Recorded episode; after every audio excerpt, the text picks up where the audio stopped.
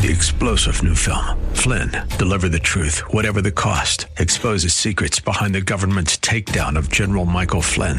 Flynn knew what the intel world had been up to. He ordered the first audit of the use of contractors. This set off alarm bells. He told the truth. He was the most dangerous person for Donald Trump to hire. They had to get rid of Flynn.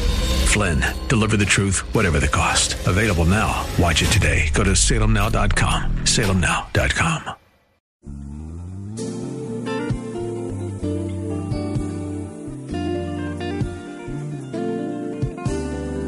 Welcome to the radio broadcast ministry of Kettering Baptist Church, where we minister in the spirit of excellence under the leadership of our anointed senior pastor, Bucas Sterling III.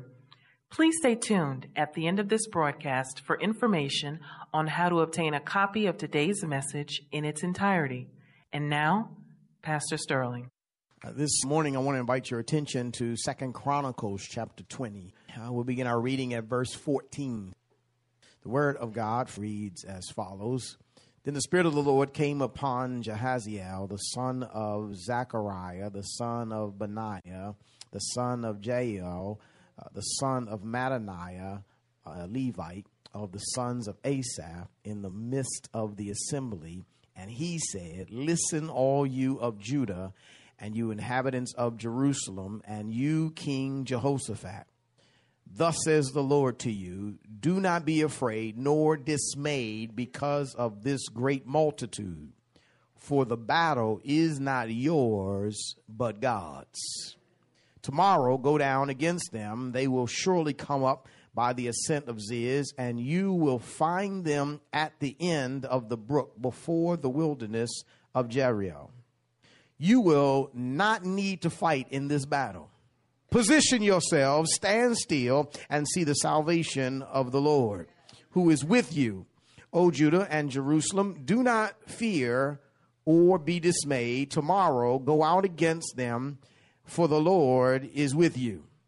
And Jehoshaphat bowed his head with his face to the ground, and all of Judah and the inhabitants of Jerusalem bowed before the Lord and worshiped the Lord. Then the Levites of the children of the Kohathites and of the children of Korhites stood up and praised the Lord God of Israel with voices loud and high. Amen. Father in heaven, I pray that your Holy Spirit will be in the midst even right now, that you will speak a clear word in the midst of these, your people. Father, if there's any that don't know you, have not come to that personal, intimate relationship with you, have not repented of sin, have not placed their faith in you, let this be the day, God, that they move from religiosity to relationship. Father, I'm praying that if there's any that are here on today that have already been born again, but yet in the process of life circumstances and trials, they've drifted away from you. They're not in good fellowship with you. I pray you draw them back to yourself. Spirit of the living God, I pray that if there's any that came in hurting, any came in perplexed, any came in in need, God, meet the need, exceed the expectations of those who've come in this place. Let your glory be revealed. Let your spirit be manifest in such a way, God, that we would know that we have heard from you. Lord, hide me behind your cross and use me as an instrument in your hand to accomplish your will. Not I who declares and speaks, but you. Lord, as I open my mouth, speak through these lips of clay words of life, words of encouragement, words of edification, words that will cause your name to get all the glory and all the honor and all the praise. Strengthen my physical body. I want to be used by you, God. Have thine own way. In the name of Jesus Christ, I pray and thank you. Amen. Amen. In this text that we have find ourselves in, Israel is going through a period of history when tribes have divided. Uh, there are 10 tribes to the north, and they're known as Israel at this point in time. Two tribes in the south that have broken out, and they're known as Judah. And during this time, there's two kings, one in Israel, the 10 northern tribes, and one in Judah, the two southern tribes. And the place we find ourselves in the text, Judah's king, Asa, has died, and Jehoshaphat becomes king in his place.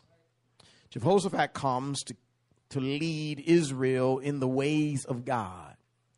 Uh, we find in our study, in our research, that he has a way and has a plan of instituting reforms in the land and drawing people away from idolic worship back to the worship of the living God.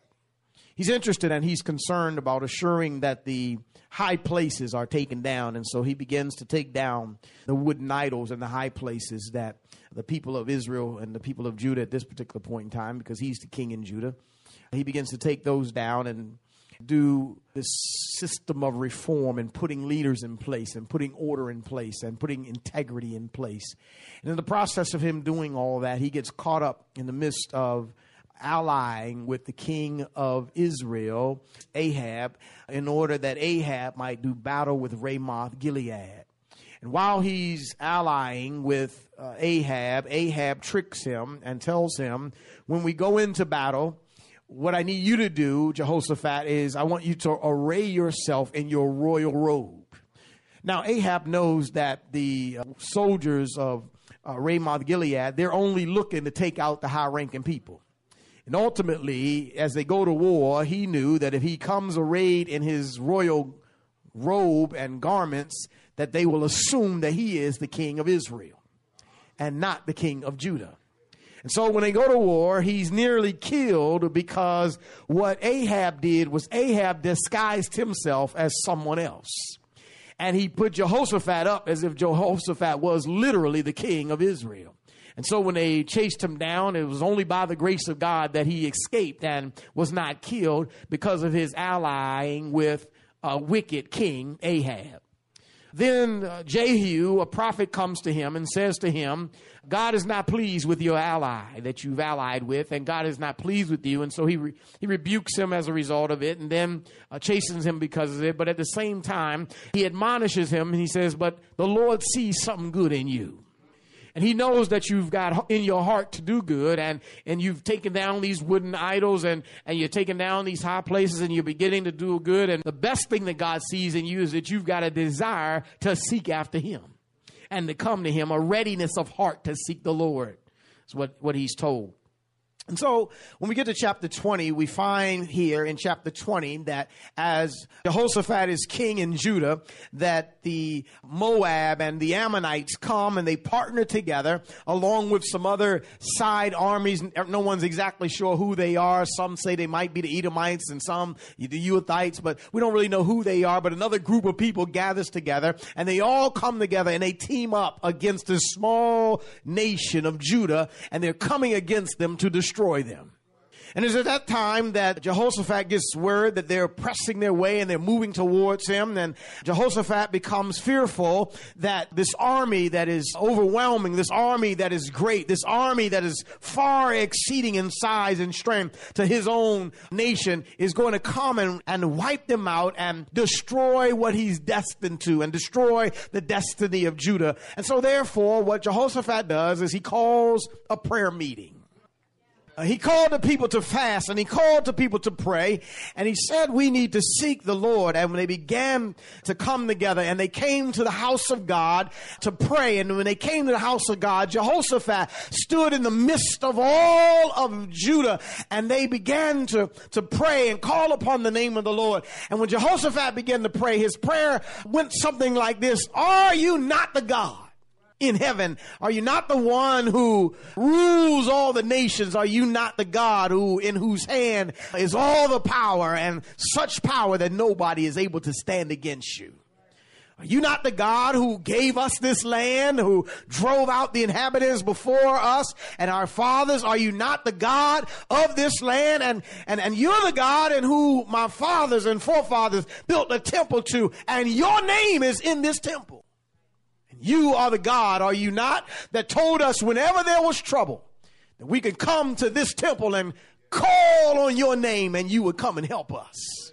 And Jehoshaphat says, So here we are, Lord.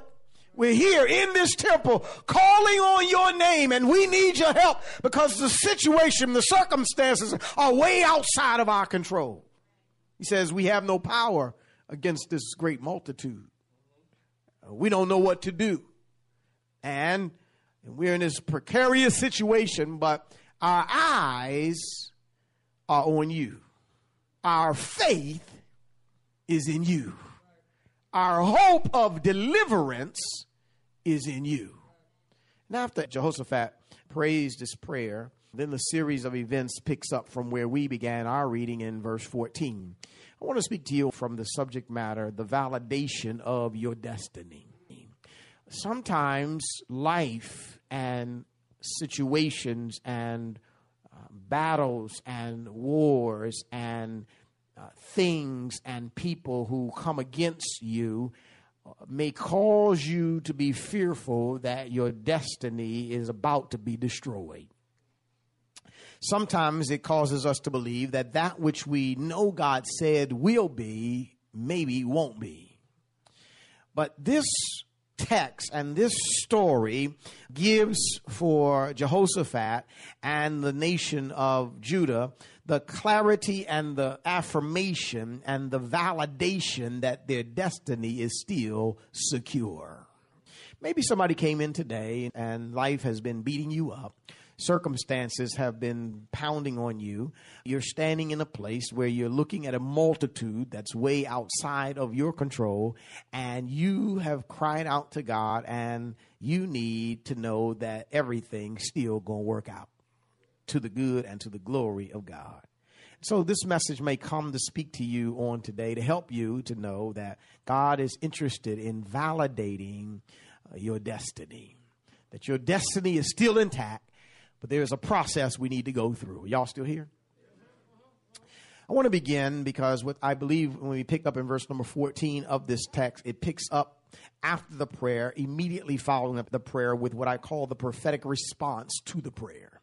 There is a prophetic response to this prayer, and in the text, what we see in verse 14, which is somewhat unusual. It says, Then the Spirit of the Lord came upon Jahaziel, the son of Zechariah, the son of Benaiah, the son of Jael, the son of Mattaniah, a Levite of the sons of Asaph, in the midst of the assembly. God takes and gives special attention to make sure that you know Israel and that we know, even as we're reading it, that this message, this response to prayer did not come from a hack. It did not come from a Johnny come lately. It came through the verification and the validation of one who spoke for God. In this text, it lists five generations of the preceding life of the one who's speaking to alleviate any possible doubt that you would think that this message came from anywhere but God. He, God wants to make sure that Judah knows that the message that's coming to them is coming prophetically from God because the one who is speaking it comes through five generations of prophets and he speaks for God.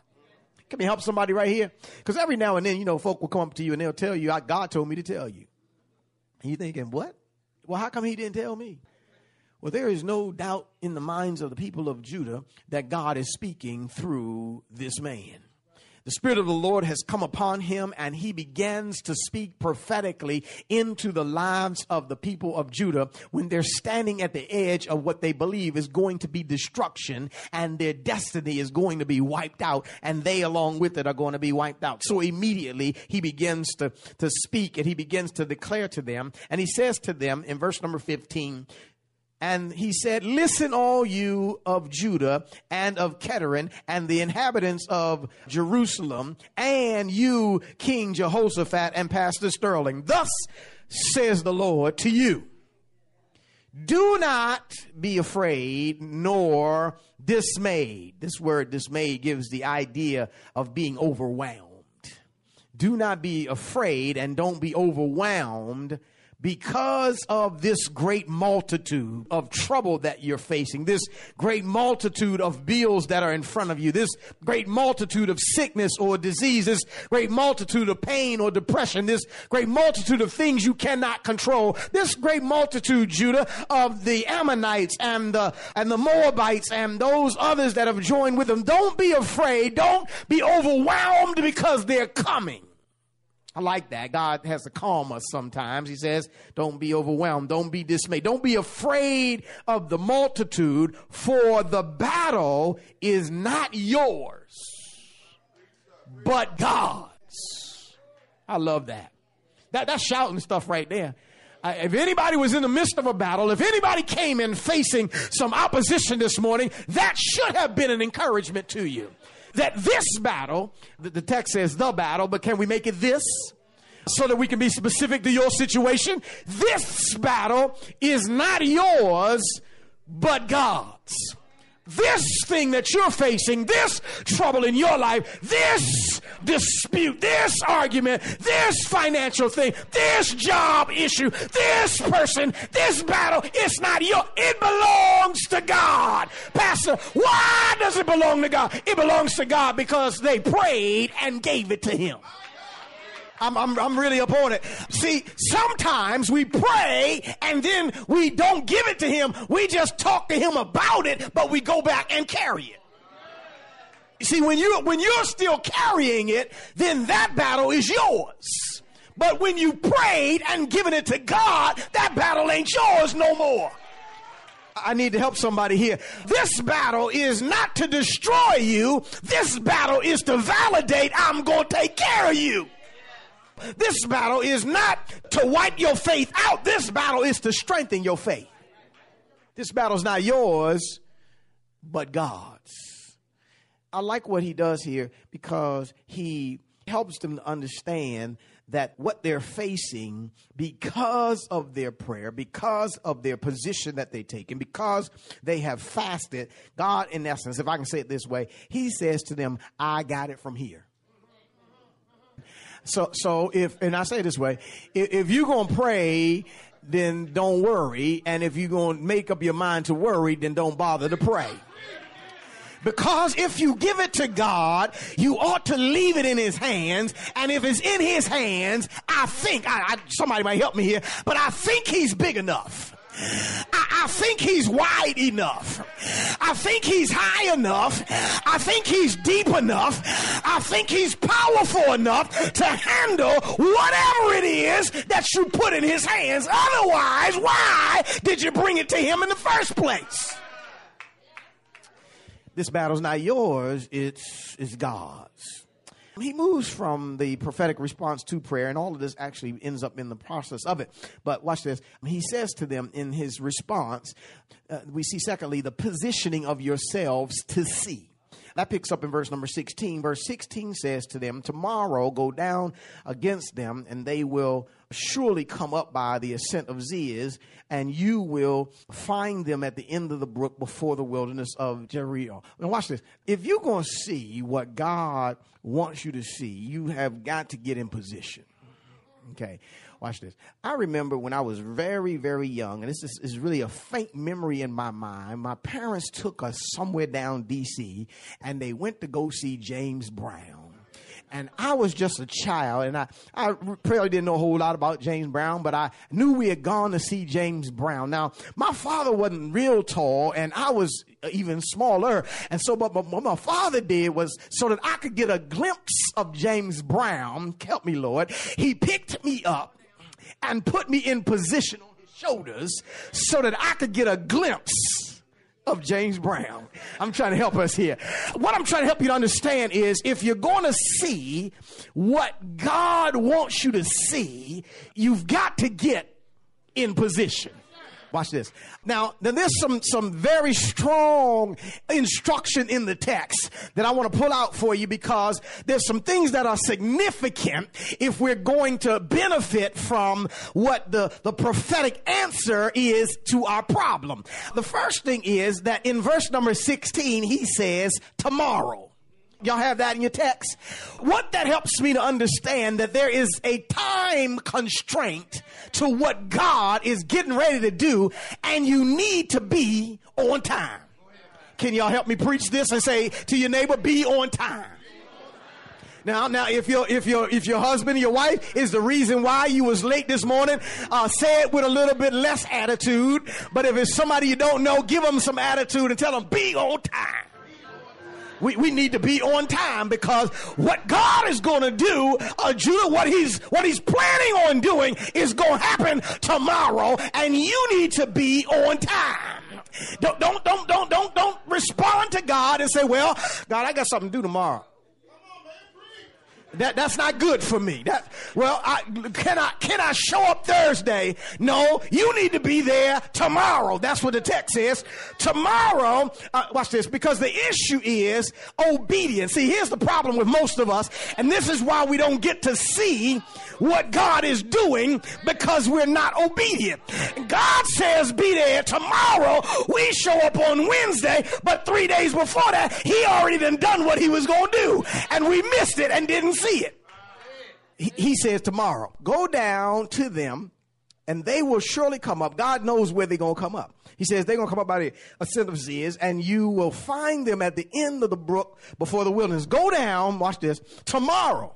And when you go down, I need you to get in the right place. I need you to obey what I'm saying because not only is the time important, but the location is important. You need to be down by the brook of, of the wilderness of Jeruel because that's where they're coming up. And that's where I'm going to do my thing. But if you're not in place on time, you won't see what I'm getting ready to do. Y'all still here?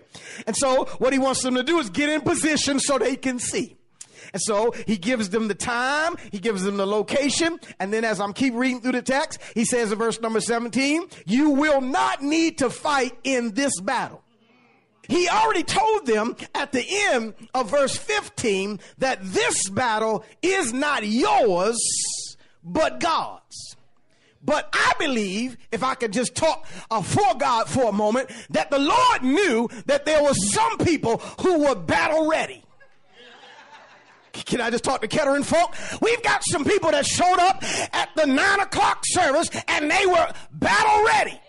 And so, what the Lord, He already told you this battle ain't yours, is His. And now He needs to remind you that in this battle, you won't have to fight. And since some folk never listen to the pastor, can you tell them for me, you don't have to fight? That, that's what He says. You will not need to fight in this battle. You don't have to put up your dukes. You you don't have to pull off your earrings and kick off your pumps for this one. No, uh, it, it, it's gonna be all right. You you, you okay on this one? No, you, no rolling up the sleeve. No no no no shadow boxing. Uh, you, all you need to do is do what I told you because this one ain't yours. yeah. Um, uh, what I what I want you to do is uh, uh, position yourselves and stand still. I need you to get in position and, and, and what I want you to do when you get in position, I don't want you to fake like you're getting ready to fight. I don't need you to roll your eyes. I don't need you to roll your head around. I, I don't need you to do none of that. All I want you to do is stand still. Uh, that's what I need you to do. I need you to get in position. I need you to be there on time. I need you to be in the right place and I want you to stand still. and see the salvation of the Lord who is with you. I want you to see the delivering power of God who is with you. I, I, I, want you to see that. I want you to position yourself. Go where I'm sending you. Go when I'm sending you. Stand still. Open your eyes and see the salvation of the Lord. Now, let me help somebody right here. You can't see if your eyes are closed. You can't see if you've been crying all night and your eyes are swollen and tears are filling up your eyes. No, wipe your tears, lift your head up, go to where he said to go, be there when he said to be there, and stand still. Get in position. See, some of us just need to be in position for the victory. You in the wrong position. You in, you in the position for fighting, and he said, get in position for victory. To continue our journey, tune in next week for the second half of today's message. Praise the Lord. You have been listening to the radio broadcast ministry of Kettering Baptist Church under the leadership of Senior Pastor Bucas Sterling III, where we minister in the spirit of excellence. We pray that you have been richly blessed by today's message. Financial contributions in support of this ministry are welcome. We thank you in advance for uniting with us in kingdom building. For a copy of this sermon on CD or to hear this message again on the web, please visit our website at ketteringministries.org and remember to reference the title or broadcast date.